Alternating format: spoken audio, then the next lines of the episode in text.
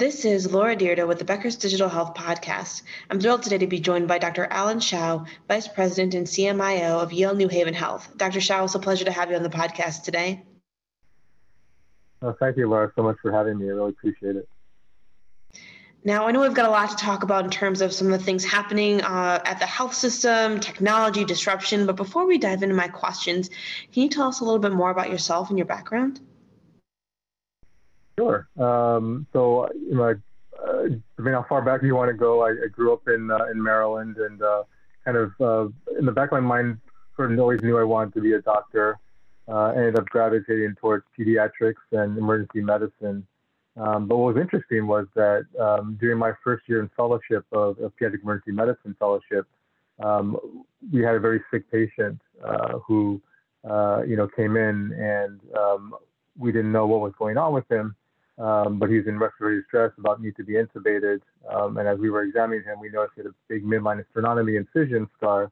And uh, his parents said, "Oh no, he's fine. He had some sort of surgery. We don't know what it is."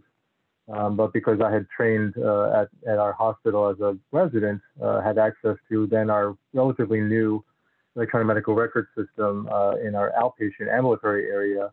Uh, and in, in during the, in the ED, we were still on paper. Just to kind of let you know how far back that was. Um, and so I was able to hop on and see exactly what the patient had and really enable us to make much better decisions. And so as a result of that, that kind of uh, planted some seeds in my mind to then get further training uh, where I did informatics fellowship. Uh, and uh, just over the years, uh, spent more and more time, uh, I think, working in information technology and informatics. And, and now it's really, I become my, my, my full-time job. And um, I like to help, you know, believe that I'm helping many more patients this way than, than one by one uh, in, in the emergency department. So, um, so my, my background is, you know, so pediatrics, emergency medicine, uh, with informatics training as well. Um, and, uh, and, you know, still try to kind of keep a foot firmly planted in both worlds because our uh, Yale Haven health system is very much an academic health system with the Yale School of Medicine and uh, doing some great work there with all our, you know, all our faculty, all the great cutting edge research they do, as well as all the great patient care that our health system and our faculty and Northeast Medical Group uh, do together. And so um, my my job, I believe, is to try to help you know equip them uh, with the technology, the tools that they need to provide the best patient care, perform the best research possible. Uh, and I also, you know, serve as faculty in pediatrics and emergency medicine as a professor.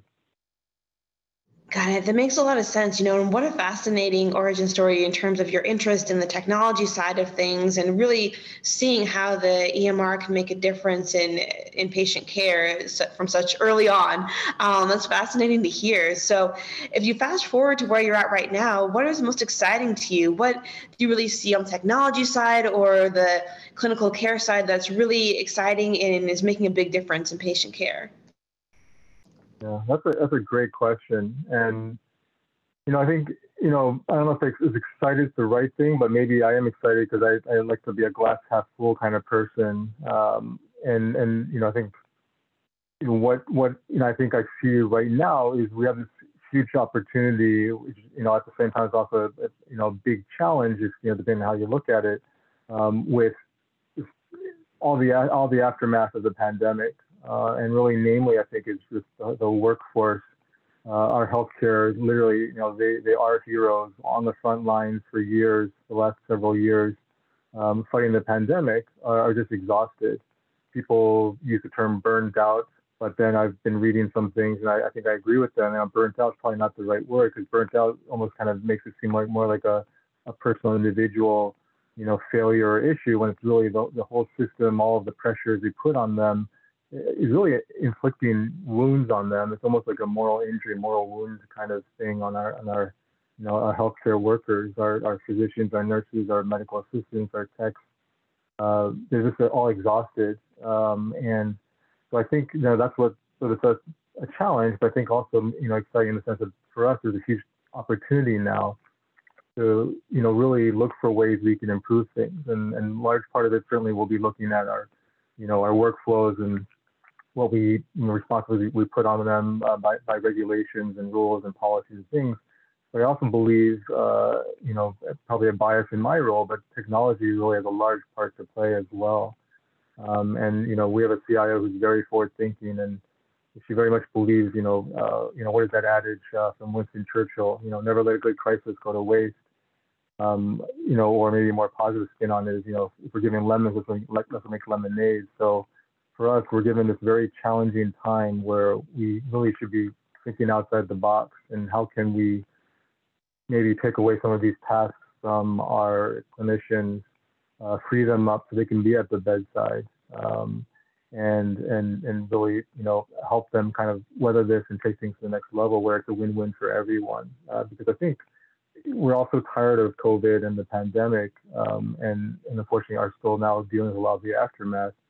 But a large part of that too was you know with all the isolation we need to do and the PPE and things uh, and then, you know, on top of that, all the extra things, you know, short staff and all the extra things you have people have to do in the, in the electronic medical records is really taking people away from the bedside, taking the, you know, the physician, the nurse, the, the medical assistant away from the patient, uh, and, and not building, you know, those relationships that are really the most rewarding for both, you know, all parties involved. Um, and, you know, our, the poor patients who, you know, were very isolated and, couldn't even have visitors, you know, in the, in the first year or two of the pandemic. Uh, so I think we have to find that right balance uh, for all those things. But I think technology has a large role to play as well.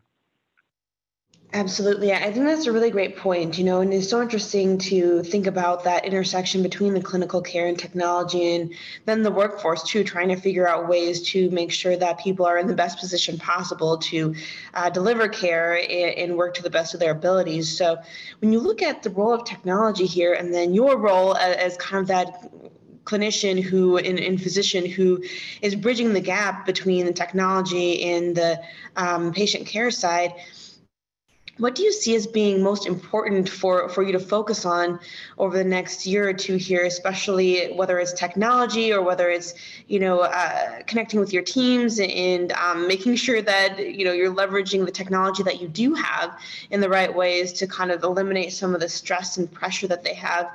What do you think makes the most sense uh, for, from your perspective?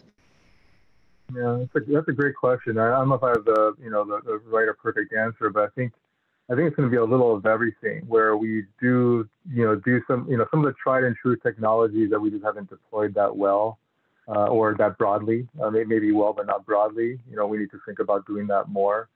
There are things that, you know, I think we learned from the pandemic certainly is, you know, and, and I think, you know, folks are very, you know, in the in whole innovation group are very good at it. Is there's also the whole concept of failing fast. Um, you know, let's try different things. It may not work, and if it doesn't you know, that's okay, move on. But if it does work, you know, then then let's you know keep doing it and expand it. Um, and and I think for you know, I think that's helpful in, for two reasons. Um, one, you know, you don't really know how well something's going to work uh, until you try it, and you could spend you know two years talking about it, and that's not going to do anybody any good. It's not going to help the frontline clinicians. It's not going to help the patient. Um, and, and at the same time, you, want some lessons learned uh, and, and, things. And then even if it's a, and, and I think the other thing too is, I think our frontline clinicians, they just want to know that you know people care and that help is coming. And so, you know, some, even just knowing that people are trying, I, you know, I believe, you know, and I, I try to put on my clinician hat, you know, as well, you know, that that they will be, it will be well received. You know, that you know you know, the IT team is trying, you know, this tool or that tool. For instance, perhaps, you know, can we automate, you know, medication refill messages that, you know, normally would take up a physician or nurse's time uh, to have to do? Can we, you know, have the system look at different things in the record, uh, and then for things that should automatically be refilled, you know, have the system do that and really save save time. And it may not work that, you know, perfectly. There may be things that slip through and the physician or nurse still has to take care of it. But I, I believe that they appreciate that, you know, hey, things are being tried and, and help is coming. Uh, and that even if they do save a modest amount of time, even if it's just a few minutes a day, it still counts for a lot. And I, and I think, you know, that, that, uh, you know, that's something that, you know, we, we believe and hold on to and, and want to try different things, you know, think for our, our physicians. And, um, you know, some things, you know, some hospital systems have done a lot, done a lot of and rolled out broadly, and others haven't. And you know, maybe there's, an opportunity for them, you know, to to do that, uh, kind of adopt things that they wouldn't have otherwise. I think the challenge, of course, is you know, there's always financial pressures on on most almost every hospital health system right now, um, and part of that too is you know very much tied together with the workforce challenge, right? All these you know exhausted clinicians, many of them are retiring early, um, or uh, you know they're finding you know looking for you know jobs that are actually you know a little bit less demanding or have more regular hours, and so I think we're losing a lot of our our real you know real frontline you know uh, heroes that you know uh, have been battling for the past you know a few years. So how do we give them hope that things are coming to help them, equip them with some things that actually are here today uh, that will save them some time, um, and and kind of bring some of that joy you know back to, to practicing medicine and providing clinical care. Absolutely, that's a really great point, Dr. Hsiao. In terms of uh, you know looking at where you can really make a difference, but then also showing uh, the teams that you're trying new things and, and really making sure that they are able to, as much as possible, see, like you said, that help is coming. Um, that you really are focused on some of the challenges that can make a big difference to them. Now, I was wondering too, what aspects of healthcare do you see as being really primed for an IT or technology disruption? Mm, great question. Um, so I think there's probably several different ones that kind of float out my head. You know, I think one of them is just you know the whole you know speech recognition, ambient type of technology field. Um, you know, so speech recognition is something that you know we we've uh, you know have probably 12, 1300 of our physicians have adopted um, and, and used very regularly and you know, um, they love it. You know, it, it really helps them. They, you know, they write better notes. I've had multiple physicians tell me that you know it's actually uh, you know they used to they used to were so so sick of you know typing and documenting and clicking on things that they were thinking of retiring early and now they don't have that you know desire anymore. Now they want to keep practicing medicine because they can you know actually spend time at the patient bedside because they can you know complete their notes that much more quickly or even do it in front of the patient. Um, and and it's a, it's a narrative um, or even use some of the basic voice commands to, you know, to navigate the chart. I think that's going to, you know, grow. I think there's, you know, increasing attention recognition by by some of the, you know, uh, electronic health record system companies to to kind of enable more of, you know, commands and things like that. So I think that's going to, you know, be catalyzed by some of these workforce challenges that we have uh, today. Um, and you know, it, it's that's a good example of, you know, we can try things like, hey, can we automate a command to pull up a chest X-ray without making you do, you know, 27 clicks? Um, and if we can do that, you know, it may not save the physician that much time every day, but to them, they see progress coming, uh, and that you know the system actually is getting better. It, we are trying to save them time. We're not just trying to put more clicks in, which I think, you know, we often had to do a lot of those things because we were, you know, trying to meet billing and regulatory compliance types of issues and everything kind of rolls downhill to the physician, well then just make them, you know, just make them click there, put in a hard stop there. Um, and, and we really try not to do that. You know, I think as, as you know, many hospitals rightly so, but sometimes you you know you're kind of caught between a rock and a hard place, and you want to make sure that you know we you know don't get claims rejected, or you know we are meeting that CMS regulation or that HCAHPS you know type of um, you know metric. Um, and so I think you kind of have to figure out how can we now take things to the next level and actually save the clinician, the physician, the nurse, the medical assistant time. Um, and I think ambient, you know, there's, there's a lot of attention now going even one step further. Can, you know, can the technology actually listen uh, to a patient encounter with a physician and filter out the small talk, um, but then actually maybe even, you know, create the note, uh, you know, for the physician so they don't even have to type anything. They just have a conversation with the patient know, I think we have a ways to go. Um, you know, there's, there's a lot of work and attention in that area. Um, and a lot of it right now is being kind of built based and built off of, uh, you know, uh, using scribes, either in person or virtual, uh, and then taking what they're doing and what they filtered out as they're, you know, working on the note, and then training, you know, algorithms and, you know, quote unquote AI, you know, whatever you want to call it, that train this ambient intelligence uh, to actually be able to perform that uh, without having that human being involved. And um, and you know, so we and we have you know uh, quite a few physicians who um, the speech recognition you know wasn't quite uh, enough uh, support. They needed uh, a scribe to actually help them with things like pulling up X-rays and pending orders and things like that, as well as you know writing these great notes. Um, but it's not very sustainable, right, to have all doctors be able to have you know have a, have their own scribe. Um, and so I think the technology can, can you know, hopefully if the technology in a few years can replace a scribe, uh, that that'll be that'll be amazing, especially if it's priced so that we can make it available to every physician, every you know clinician who might want one, and, and really save them time. Um, I think about the patient as well. You know, Ambient's got you know a, a lot of applications for them where you know maybe they can you know turn on and turn off the light, dim the light, turn the TV on. Um, maybe they can't you know reach the nursing call button, but they could actually you know call out like you know uh, an Alexa Echo or Google Home type device in hospital rooms. You know, I think there's places now kind of piloting, testing these things out. I think there's a lot of opportunity there. And wouldn't it be amazing if we go one step further? You know, could the patient command the robot uh, that might, you know, maybe get that blanket for them uh, or get them their favorite drink from the fridge? Uh, after, of course, the robot checks, you know, the electronic medical record and make sure the patient, you know, is allowed to have fluids right now and uh, isn't on any diet restrictions. Um, but then bring it to them and then free up, you know, the nurse that otherwise would have been interrupted uh, or the, you know, medical assistant who, you know, is busy, uh, you know, uh, getting the medications or something. Um, but the patient at the same time also gets what they need right away. And to me, to me, there's a lot of these win-wins uh, that are potential with technology, and some don't need development, and some are well underway, and some things are already here. You know, like uh, you know, speech to text, speech recognition. Um, but I think a lot of opportunities uh, in the healthcare in general. Absolutely. I love that. I think you paint a really amazing picture of what healthcare could look like in that hospital visitor stay. You know, having that voice recognition technology to make things a lot easier for both the patients and the clinicians. Now, I think we've talked a lot about some of the exciting technologies and, and trends happening in the health space, but what challenges do you see or are you preparing for over the next two years or so?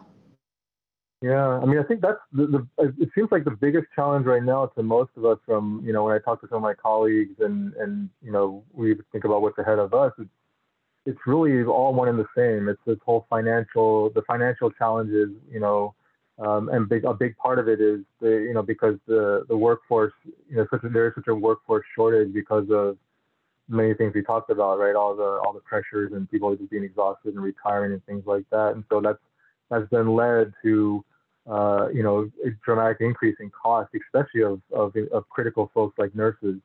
Um, you know, no hospital that I've you know anyone any colleague I've talked to, no, no one at their hospital you know has enough nurses, and uh, and so there's you know a lot of you know uh, financial challenges just trying to kind of then hire temporary traveling nurses and things like that.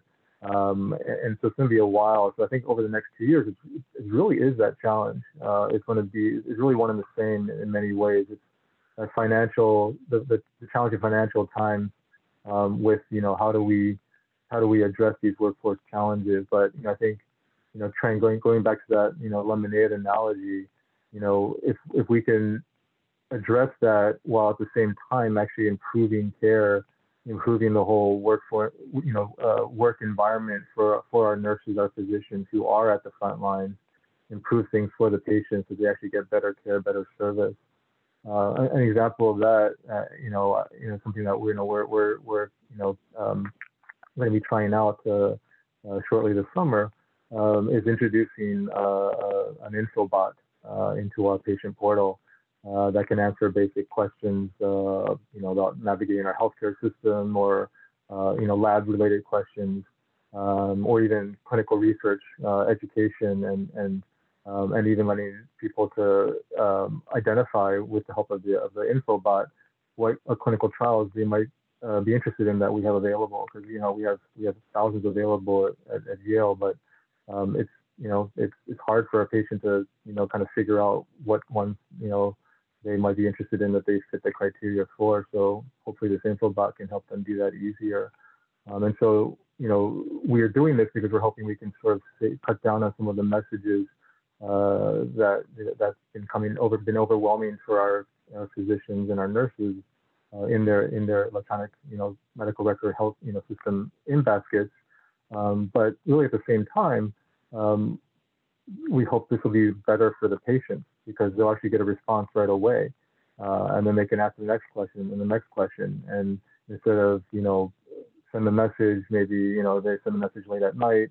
Their their you know their physician or nurse you know might be, might be you know tied up or busy, maybe doesn't answer until you know early for the next morning, but maybe not until the afternoon. And then they might have a follow up questions. So now something that might take you know two, three, four days, you know, for that conversation to be done. Um, maybe the patient's already gotten their answer and moved on um, with, with the infobot. And um, and for, for clinical trials research, you know, we have a great team, uh, you know, that will help people navigate through and find the right clinical research, uh, you know, try, uh, opportunity for them. Um, but it's a small team, and you know, they, they you know they don't work 24/7.